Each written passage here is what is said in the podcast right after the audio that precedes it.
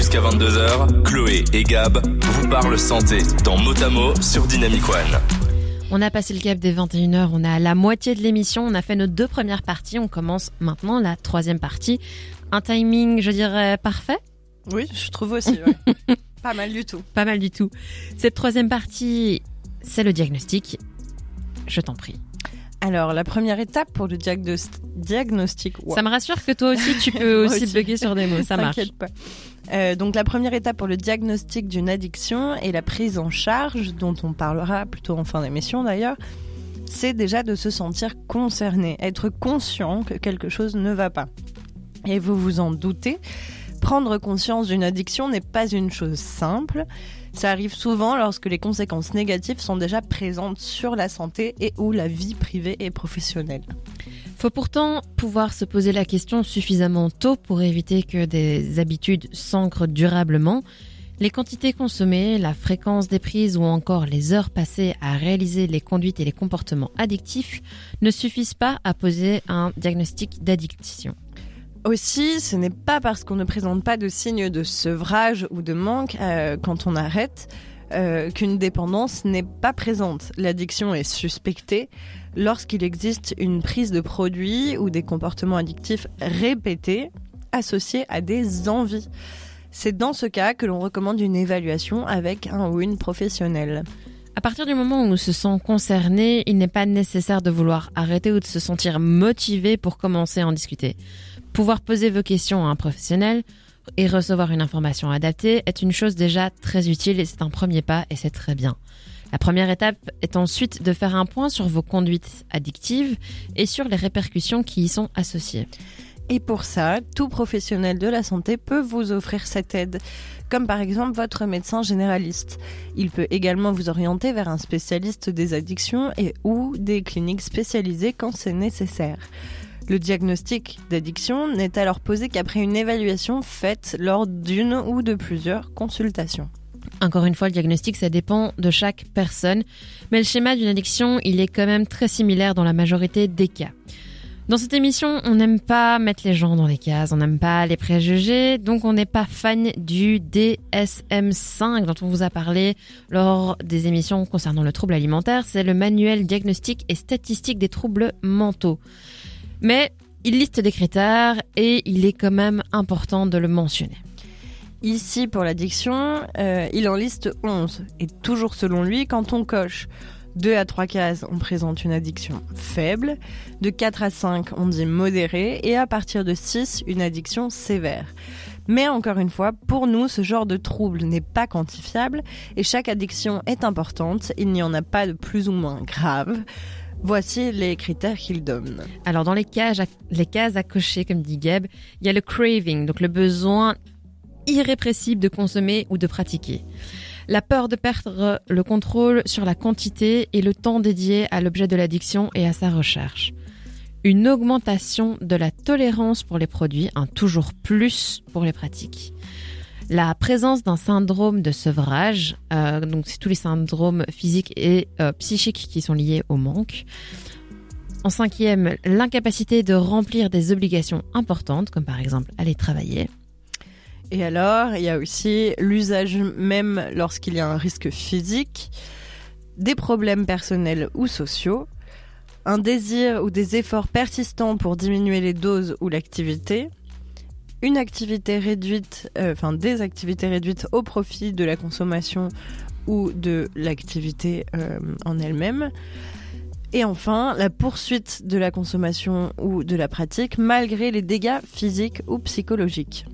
On le, on le, répétera toujours, chaque personne est différente, donc chaque trouble est différent, l'addiction sera vécue différemment en fonction de la personne. Nous, on n'est pas médecin, on vous donne l'info, ici c'est le DSM5, qu'on n'aime pas trop. C'est censé être une euh, Bible, une référence. Ça ne veut pas dire que tout le monde peut s'identifier dans tous les cas. Si vous avez un doute, allez consulter un médecin, un centre spécialisé, en parler à vos proches qui pourraient peut-être chercher de l'aide pour vous. C'est hyper important. Et surtout, trouver les professionnels de santé qui vous correspondent. Exactement, ça aussi c'est un message qu'on essaye de faire passer lors de notre émission. En qui vous avez confiance surtout. Exactement, si vous n'avez pas confiance, vous vous sentez pas confortable, vous changez de médecin. Des 20 Motamo avec Chloé et Gab sur Dynamic One. Et en un snap, on est de retour, comme disait Rosaline. Cette belle transition, merci. Euh, Il y a un concours de transition entre toi et moi, je pense, donc euh, j'essaie de faire de mon mieux. Pas mal, pas mal. Je m'y remettrai la semaine prochaine. Ah, je vois juste là au passage, avant qu'on recommence, qu'on a un petit, euh, un petit message de Coach Doré qui nous dit J'arrive pas à afficher le live.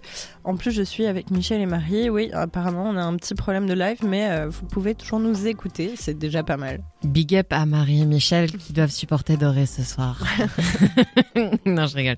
Passez une bonne soirée, sorry de pas être là avec vous, les gars, parce que j'ai une émission à faire qui est hyper intéressante. Pardon.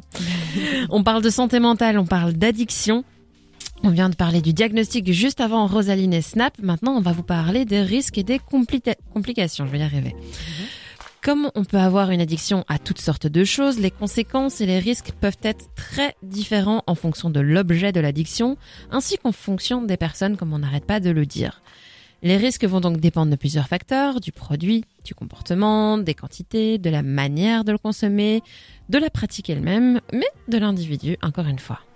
Dans le cas des addictions à des substances comme les drogues, par exemple, le cannabis, la cocaïne, l'héroïne, etc., ou bien encore l'alcool, voire le tabac, il y a des risques de santé assez graves, dont parfois des dégâts cérébraux. Et il n'est pas nécessaire d'en être addict ou dépendant pour que des dommages surviennent, évidemment. Même si la plupart des prises occasion- occasionnelles ne causent pas de problème, chaque consommation peut entraîner des risques immédiats qu'il ne faut pas négliger, par exemple un surdosage, un accident, des conduites à risque, des contaminations infectieuses ou autres. Il faut alors tenter de limiter les prises et ne pas se mettre en danger. Quand la consommation devient régulière, des conséquences à moyen et long terme peuvent apparaître en plus des risques immédiats, notamment sur le corps, un impact sur les organes, des AVC, des cancers, etc. Ou bien sur la santé mentale aussi. Tristesse, anxiété, euh, anxiété dont on va parler d'ailleurs ce mois-ci, paranoïa, dépression, on va en parler aussi ce mois-ci. Même lorsque l'addiction ne porte pas sur une substance, mais plutôt sur un comportement, on peut aussi constater des conséquences physiques. Dans le cas d'une addiction au sport, il y a les risques de blessures, d'épuisement. Pour le téléphone, Internet et les réseaux, ce sera des problèmes ostéo ou ophtalmo. Pour les troubles alimentaires, on en a parlé au mois d'octobre. On vous laisse aller réécouter. Mais de manière générale, l'addiction en elle-même a des conséquences propres sur la vie privée et professionnelle.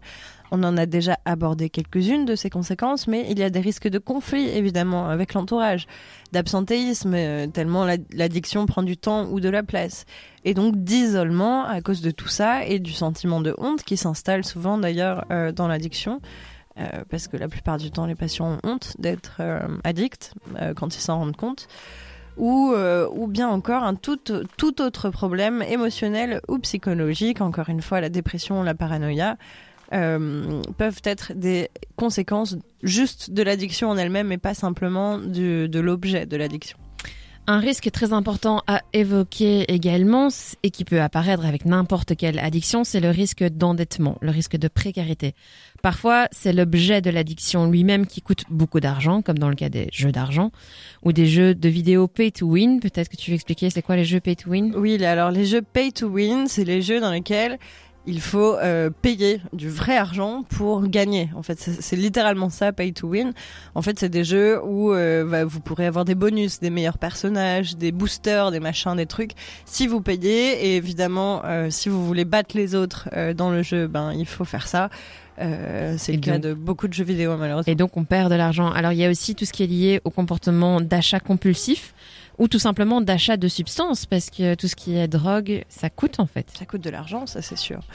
Et parfois aussi, c'est une conséquence en fait un peu indirecte quand l'addiction prend tellement de temps et de place dans la vie que la vie professionnelle est impactée ou qu'on n'est plus capable de remplir des obligations et donc de, de gagner sa vie par exemple. Les proches peuvent parfois refuser ou arrêter d'entretenir les personnes addictes et celles-ci vont progressivement tomber dans la précarité. Malheureusement, la prise de conscience du côté nocif de l'addiction ou des conséquences met parfois du temps à arriver. Souvent, les dégâts sont déjà là et parfois irréversibles. À ce stade, c'est un peu, pardon, c'est un peu un cercle vicieux. On constate les dégâts que l'on veut compenser ou oublier et on plonge encore plus dans l'addiction pour pouvoir l'oublier justement ou parce qu'on trouve que c'est la solution à ces problèmes. C'est pourquoi faire un point précocement assez tôt sur ces conduites addictives avec un professionnel, c'est judicieux. pour pouvoir réduire les risques futurs. Pour finir sur les risques, euh, quelque chose à mentionner dont on reparlera aussi un petit peu après et qui est important à mentionner, c'est le risque de rechute. Quand on est addict, en général, c'est chronique, on l'est pour la vie. Et se sortir d'une addiction, c'est un processus long et difficile, et alors même si on devient sobre, le risque de rechute est très important parce que la tentation reste là, comme le cerveau a été habitué en fait à euh, se dire que ah bah oui ça égale plaisir, euh, donc c'est très compliqué de, de de pas rechuter, mais ça arrive évidemment quand on est bien accompagné. Totalement d'accord. Jusqu'à 22h, Chloé et Gab vous parlent santé dans Motamo sur Dynamic One. Kesha, ça fait des années-lumière qu'on n'a plus entendu parler d'elle. hein. Est-ce qu'elle vit encore? On ne sait pas. Je pense, je pense quand même, mais je sais pas ce qu'elle fait. Elle doit profiter de, du succès euh, de ses titres passés euh, sur une plage, peut-être. Peut-être euh, aux Bahamas, on imagine. Soit, revenons à nos moutons, c'est-à-dire à la santé mentale et aux addictions. On arrive à cette, enfin, cette partie, cette section où je pose la question fatidique à Gab. Gab, est-ce qu'il existe un remède miracle? Ce roulement de tambour si professionnel. Non, malheureusement, il n'en existe pas pour les addictions. Par exemple, euh, ben, le remède miracle, c'est pas tout simplement d'avoir envie d'arrêter. On l'a déjà dit, c'est beaucoup plus compliqué que ça, comme le cerveau est déréglé en cas d'addiction. J'insiste encore une fois sur le fait que les personnes addictes ne sont pas des personnes faibles ou qui manquent de vol- volonté. C'est beaucoup plus complexe. C'est vraiment euh, euh, ben, Comme on l'a expliqué, c'est Oui, voilà. lié à des modifications cérébrales du, circuit de la récompense, entre autres. on est esclave euh, de son cerveau euh, dans le cas d'une addiction. Le mieux, en fait, euh, ce qu'il faudrait, c'est ne pas commencer pour certaines choses, ou bien ne pas recommencer si on veut faire des expériences, même si c'est pas ce qu'on encourage officiellement dans cette émission. Euh, voilà, le mieux, c'est de ne pas recommencer, et encore mieux, de ne pas commencer. Pour le reste, c'est évidemment l'équilibre et la modération, ce fameux copain qu'on nous recommande d'inviter tout le temps, euh, à boire avec modération. euh, voilà, Fumer avec modération, on dit ça aussi? Je suis pas sûre, mais Hein? on pourrait, on Mhm, pourrait. mhm. Voilà. Donc ce fameux copain euh, modération, il est très très important pour ne pas tomber dans une addiction. Et enfin, ce qui est important aussi, encore une fois, c'est la prévention et le plus tôt possible. Mais quand je dis ça, c'est pas juste dire la drogue c'est mal, vous voyez, comme le dirait un certain personnage de South Park. Euh, mais bien, par contre, expliquer comment ça marche, euh, l'addiction, comment les, les drogues, les substances psychoactives, etc., leurs effets, les risques et les complications, autant euh, des produits et pratiques que les comportements risqués ou même l'addiction en elle-même, un petit peu comme ce qu'on est en train de vous expliquer ce soir, pour provoquer tout simplement des prises de conscience et ça même chez les plus jeunes parce que plus ça va et plus les jeunes commencent encore plus tôt à consommer euh, de l'alcool euh, Et banalise la et chose. en fait. banalisent la chose. Ce surtout, qui n'est pas du tout banal. L'addiction, c'est une maladie. Elle peut être soignée. Mais la guérison d'une addiction, c'est un processus long, c'est un processus compliqué qui nécessite une prise en charge sur les dimensions physiques, psychologiques et sociales. Pour y arriver, il est essentiel de se faire aider par des médecins, par des spécialistes, par des psychothérapeutes et ou par des associations. Quand on a une addiction, il est souvent impossible de juste réduire sa consommation pour qu'elle soit à nouveau contrôlée et contrôlable.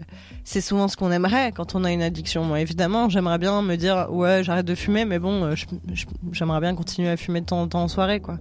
Euh, mais bon, même des années après l'arrêt de la consommation d'une substance ou d'un ou d'une pratique, le cerveau se souvient en fait des sensations positives qui étaient procurées, donc de la récompense qu'il a reçue, ce qui rend la personne accro plus fragile et susceptible de faire des rechutes. Ce qu'il faut, c'est réapprendre à vivre sans son addiction, sans cette substance ou sans ce comportement addictif. Et pour ça, un suivi sur du long terme peut s'avérer nécessaire avec un professionnel en qui on a confiance, on le répète. Mais le premier pas vers la guérison, ça reste de reconnaître qu'on a besoin d'aide. C'est à partir de ce moment-là qu'on peut faire quelque chose et il y a plusieurs approches. Le mieux, encore une fois, c'est une prise en charge pluridisciplinaire, c'est-à-dire par plusieurs personnes, plusieurs professionnels de la santé. Une approche médicamenteuse déjà pour les personnes qui sont addictes, euh, pour les personnes addictes pardon, qui sont dépendantes physiquement de l'alcool, du tabac et des opiacés. Ces médicaments, ils vont servir à limiter le syndrome de sevrage, donc tous les symptômes physiques et psychiques du manque, et ils vont en fait imiter, entre guillemets, la substance dans le corps, mais pas dans le cerveau, et la durée du traitement va varier en fonction de la durée du sevrage. Les patchs euh, nicotiniques, par exemple, ça, fait partie des traitements médicamenteux. Euh, tous ces trucs-là, en fait, tous les produits nicotiniques, ça va juste fournir la nicotine dont le cerveau est dépendant, mais ça va pas évidemment influer sur euh, le corps comme une cigarette, et euh, ça va permettre à terme de réduire la consommation euh, de nicotine et l'arrêter. Pour les addictions dont Gabriel parle, ainsi que toutes les autres, une approche comportementale et psychologique, c'est essentiel. Pour commencer une prise en charge et un suivi, il faut que la personne ait une réelle motivation à se sevrer. C'est nécessaire, sinon le travail sera presque inutile. Cette motivation, elle peut se travailler en amont avec une thérapie prolongée, grâce aux professionnels par exemple avec des psychologues. À partir du moment où on veut se faire aider, se sevrer et sortir de l'addiction, plusieurs stratégies de thérapie psychologique existent. Il y a des thérapies individuelles, donc juste soit avec un thérapeute, familiales, ou encore de groupes comme euh, les fameux euh, alcooliques anonymes, narcotiques anonymes, outre-mangeurs anonymes, etc. Tout ça, c'est des thérapies de groupe. Ou encore euh, le centre dont on a parlé un petit peu plus tôt, l'EN... EDVO, je crois. Ouais, euh, ouais, quelque chose comme ça. On va, on va regarder. On va vérifier. on va vérifier dans un instant. Tout ça, c'est des, hum, c'est des méthodes de groupe. Et ça marche assez bien. Ça marche assez bien les méthodes de groupe. Euh, dans tous les cas, elles visent à développer des compétences, des processus de pensée, des stratégies ou des activités alternatives aboutissant à un changement de comportement. Le but, c'est aussi d'identifier les causes de l'addiction propre au patient. Qu'est-ce qui va déclencher le fait de consommer? Tout ça, ça servira à maintenir la motivation, la motivation à être sobre, pour notamment prévenir et empêcher les rechutes. Et alors justement, ces stratégies de thérapie individuelle, familiale et de groupe, elles peuvent aussi exister ensemble ou s'alterner. En fait, tout va dépendre de la personne, de ce qui marche pour elle et de ce qu'elle veut et attend. Et dans certains cas, la personne ne peut pas se défaire seule de son addiction et a besoin d'un certain encadrement. Pour ces situations, il existe les centres de désintoxication ou les cures de désintox, comme on entend souvent parler. Il en existe partout, de toutes les sortes, pour toutes les addictions, privées ou publiques, avec différentes méthodes et, et, ouh, méthodes et, et approches. Exactement voilà. la liaison. Le mieux, c'est de se renseigner pour trouver celui qui est le plus adapté à ce que l'on recherche. On les fréquente un certain temps et puis on retourne vers un suivi régulier avec un professionnel ou bien des associations, comme les plus connus, les alcooliques anonymes, et il en existe tellement d'autres en ouais, fait. J'en avais déjà cité euh, deux, trois, mais en effet, il y en a plein. Ouais. Pour résumer, on le répète, l'addiction c'est une maladie et ça se soigne. Même si c'est malheureusement encore tabou et stigmatisé, l'addiction, ou encore à l'opposé parfois un peu trop banalisé, voire euh, glamourisé, si on, si on peut dire, il faut aller consulter quand on remarque que quelque chose prend trop de place dans notre vie. Je vais vérifier si on a des petits messages par hasard. On n'en a pas reçu, donc je vous invite à nous en envoyer euh, directement sur dynamicone.be en dessous de la fenêtre où vous nous voyez coucou ou bien en réaction à notre story Dynamic One BE ou sur le groupe Facebook Motamo-Dynamic One. On sera ravis de lire vos messages d'amour, vos questions, euh, vos témoignages à l'antenne. Des 20h, Motamo avec Chloé et Gab sur Dynamic One. On est dans Motamo, on arrive vers la fin de notre émission. Là, on arrive dans notre section conclusion. Ah, c'est l'avant-dernière section, on va dire. À chaque fois, je me trompe. C'est bien, je me... bien, cette fois, tu l'as dit directement. Bravo. Elle me corrige, hein, j'apprends. Euh, Il y a un moment, ça va rentrer. Hein. Alors, souvent, la personne qui a une ou des addictions en est consciente. Elle considère son addiction comme salvateur, c'est-à-dire c'est un remède un peu pour tout. Mais pour autant, elle n'en parlera parfois pas, elle ne l'avouera pas forcément. Certains iront même jusqu'à manipuler leur entourage pour avoir accès à leur addiction. Le premier réflexe de l'entourage, c'est de souligner les côtés négatifs de cette consommation excessive, donc problèmes de santé, isolement, endettement, etc. Dans la majorité des cas, ça ne va absolument rien changer. C'est un peu comme quand je me moque de Gabrielle qui fume et que je charrie en pensant qu'elle va arrêter grâce à ça. Fond de moi, je sais que ça va avoir aucun effet. Enfin, confirme-moi. Je confirme complètement parce que tant que la personne elle-même n'a pas décidé de vouloir s'en sortir de son addiction, bah, c'est impossible de s'en sortir. Euh, C'est pas parce que tu me charries que je vais tout d'un coup avoir envie d'arrêter de fumer. Quoi. Rassurez-vous, en tout cas, Gab n'est pas encore au stade de l'addiction. Quoique, si, la cigarette, on peut, on peut Ouais. parler d'addiction là maintenant. Ouais. Ça, fait, ça fait quand même beaucoup d'années. Et, euh, et puis, je, je peux pas vraiment m'imaginer passer une journée sans cigarette. Mhm. Ça m'arrive d'en fumer que une ou deux par jour. Mais une journée sans, je, je peux pas l'imaginer. quoi. En tout cas, quand je te charrie, je nourris moi-même mon espoir qu'un jour ça t'arrivera. C'est Et dans mes plans. hein. c'est toujours avec beaucoup de bienveillance, en tout Je cas, sache-le. Je sais bien, je le prends pas mal. Pour l'entourage, sans transition. Sans transition. Pour l'entourage, c'est pas une chose simple et ça peut impacter leur quotidien à eux aussi, ce problème d'addiction. Dans cette partie d'émission, on aime vous donner des ressources euh, pour que vous, vous aussi, vous puissiez trouver encore plus d'infos ou tout simplement trouver de l'aide et aussi aider votre entourage. Alors en Belgique, on vous recommande le site de centre-addiction.be. On y propose énormément de choses, beaucoup d'infos, des forums, un WhatsApp euh, accessible à tous, où vous pouvez aussi les contacter par là, des programmes, des hospitalisations, des consultations, des ressources pour les proches, dont un guide.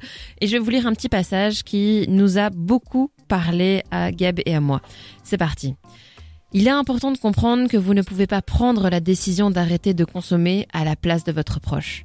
Cette décision survient à des temps souvent différents pour la personne dépendante et pour vous. Acceptez que votre désir de vouloir changer la situation n'est peut-être pas celui de votre proche, au même instant et aussi difficile qu'essentiel. Je continue. Votre volonté de l'aider est légitime, mais ne perdez pas de vue vos propres compétences et vos limites. Si vous ressentez qu'elles ne sont plus respectées et que la situation n'est plus tolérable à vos yeux, vous êtes en droit de prendre des décisions pour vous protéger. On trouvait en tout cas ces deux paragraphes assez forts pour vous les partager, pour vous les lire tels quels. Allez vous-même euh, regarder, c'est dans le petit guide les conseils pour l'entourage qui est vraiment pas mal foutu avec euh, bon un code couleur, moi j'aime bien les couleurs, mais euh, les mots clés mis en évidence, des images euh, aussi. Euh, et n'hésitez pas à les contacter, je pense qu'ils sont assez disponibles pour pouvoir répondre à vos questions, que vous soyez vous-même addict ou que vous soyez proche d'une personne addicte. Ou tout simplement juste si vous demandez si vous êtes addict. Exact. Le processus est bien évidemment long, demande beaucoup d'efforts, demande beaucoup d'encouragement, et donc je vous recommande d'aller lire tout ce qui est mis, tout ce qui est donné. Ouais. Ouais, de- de- c'est en transition de nouveau. Hein. euh. Les addictions, on en parle dans cette émission, on vous le vul- vulgarise, mais il y a pas mal d'autres médias qui parlent des addictions, notamment dans des films, dans des musiques, dans des séries, dans des autres œuvres qui parlent de la dépendance, il y en a énormément. Par exemple, euh, trois films sur la dépendance que moi j'ai vus. Euh, Moi pas. Alors, les films sur les drogues, l'alcool, etc. Ça peut être de très très bons films, mais c'est vraiment très difficile aussi à regarder la plupart du temps. C'est le cas pour Requiem for a Dream, euh, avec Jared Leto dans le rôle principal. Euh, c'est un beau film, mais en même temps, waouh, il est très très difficile, mais il m'a quand même un petit peu moins traumatisé que le film Trainspotting, sorti en 1996 sur, euh, sur la, la drogue, sur l'héroïne notamment, euh, qui est très bien fait parce qu'il montre très bien en fait comment on tombe euh, dedans et, et comment on fait pour s'en sortir ou pas surtout. Pas de spoil. Pas de spoil, non, non. c'est une bonne une bande de copains, etc. Mais il y a des, des passages extrêmement durs et traumatisants. Moi, j'ai encore les images en tête. hein.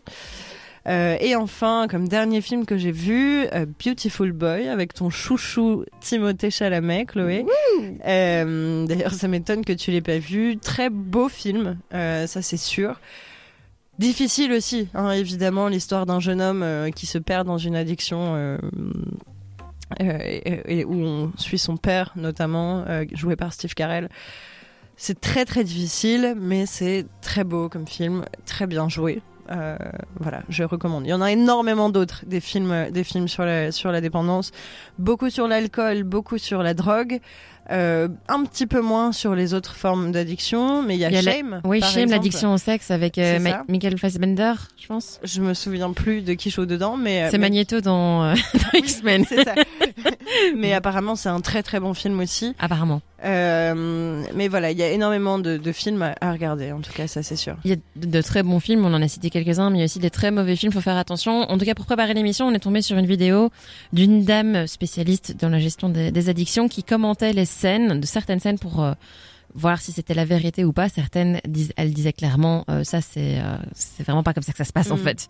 Donc voilà, soyez quand même, ayez un, un, un step euh, back. Et, Un esprit un critique, de toute façon, toujours euh, sur euh, ce que vous checkez vous aussi. Il y a des films, il y a aussi des séries. Tu me disais Shameless. Oui, alors Shameless, c'est l'une de mes séries préférées, si c'est pas ma série préférée, euh, qui est extrêmement longue. Donc si vous décidez de la regarder, accrochez-vous. Mais en tout cas, elle montre extrêmement bien le processus de l'addiction et des rechutes. En tout cas, à la fois en, sous forme de caricature, un petit peu. Euh, pour vous expliquer rapidement l'histoire, c'est c'est- euh, une famille de, de 5 ou 6 enfants euh, dont le père est, est un, un alcoolique, mais euh, cliché, euh, cliché alcoolique extrême. Euh, et du coup, les enfants doivent se démerder dans leur vie on les suit toute leur enfance, leur adolescence, jusqu'à ce qu'ils deviennent adultes, en gros. Et, euh, et en fait, donc le personnage du père, qui est, qui est un cliché de, de l'alcoolique, pardon, euh, va montrer en, sous forme de caricature un petit peu le processus de l'addiction et des rechutes. Mais les autres personnages, les frères et sœurs, eux, euh, vont, pas tous, mais euh, tomber dans des addictions aussi. C'est assez dur aussi, c'est extrêmement... Enfin moi je trouve en tout cas que c'est bien montré, vrai et pas dissimulé. De toute façon il n'y a rien de dissimulé dans cette série qui est parfois un peu trash euh, mais génial. Je me la note Voilà. en tout cas. Ouais, faut- Avec le film Beautiful Boy avec Timothy. Chalamet. Par euh. contre Shameless c'est très très long, hein. on parle de 11 saisons hein, je crois. Ok, ben le jour où je tombe malade d'une grippe euh, virulente et que je suis clouée au lit pour 10 jours, je pense que je pourrais la regarder. C'est ça, moi je l'ai binge-watch quand j'ai eu le Covid euh, il y a- il y, a un an et demi. C'est ça, faut juste avoir le temps de la regarder. Il y a d'autres sources aussi, euh, YouTube par exemple. Oui, euh, par exemple pour les drogues, le yo- YouTuber Dr Nozman que j'aime beaucoup d'ailleurs et qui euh, parle de beaucoup de, qui parle de science en général et qui parle parfois de maladies, de, corps humain et tout ça. Et là, il a récemment publié une série de vidéos sur les drogues, en particulier les drogues qu'on dit dures, même si euh, ça n'existe pas les drogues dures, les drogues douces finalement leurs effets à ces drogues et leurs dangers. Et C'est hyper intéressant à, à aller voir aussi. Enfin, une dernière euh, ressource, c'est les podcasts. Et les podcasts, moi j'en ai trouvé un. euh, Enfin, j'en ai trouvé un. Je vais, je vais être honnête. J'en ai parlé autour de moi et on m'a conseillé, merci Tab, euh, Addiction, Addiction avec un K et non avec un C de Laurent Carilla. Euh, j'ai écouté plusieurs épisodes, ceux qui me parlaient le plus, l'addiction au sport et aux réseaux sociaux. C'est vraiment pas mal foutu, c'est assez court. Euh, Je vous avoue que je les écoute en fois une et demie, Euh, mais ça vaut totalement la peine et le contenu est vraiment pas mal parce que chaque épisode concerne une addiction avec des personnages plus ou moins célèbres. Par exemple, il y a un épisode avec Michel Drucker pour l'addiction au boulot. Ah waouh, Ah ouais, dru dru. Jusqu'à 22h, Chloé et Gab vous parlent santé dans Motamo sur Dynamic One. On vous parle santé, mais c'est les derniers instants de cette émission. Et oui, les fameux take-home messages. Les messages à prendre avec vous à la maison. Alors, ceux-ci sont précieux, concernent l'addiction. On vous les dit, c'est parti. Vous n'êtes pas faible. L'addiction est une maladie. Reconnaître son addiction. C'est faire preuve de courage. Faites-vous aider. Entourez-vous. Parlez-en autour de vous. Vous n'êtes pas seul. Non, vous n'êtes pas seul et on est là. Merci de nous avoir suivis, merci de nous avoir écoutés, merci pour vos petites réactions. On vous dit à la semaine prochaine pour vous parler de quoi, Gab? Euh, merci, merci d'être là. Blanc. Euh, en effet, euh, la semaine prochaine, merci d'avoir écouté. C'est ça que je voulais dire, pas merci d'être là, mais merci d'être là aussi. Merci pour vos petits messages. La semaine prochaine, Chloé, on va parler des troubles de l'attention et de l'hyperactivité. Tiens, tiens, ça va nous parler à toutes les deux, ça, je pense. Oui. Mais comme ce soir, on on va dire. C'est ça. On vous retrouve la semaine prochaine en forme. Le rendez-vous est donné à 20h jeudi. Hyperactivité, trouble de l'attention. Soyez prêts, on continue sur la santé mentale, le thème du mois. On vous souhaite une bonne soirée Bonne soirée. et une bonne nuit.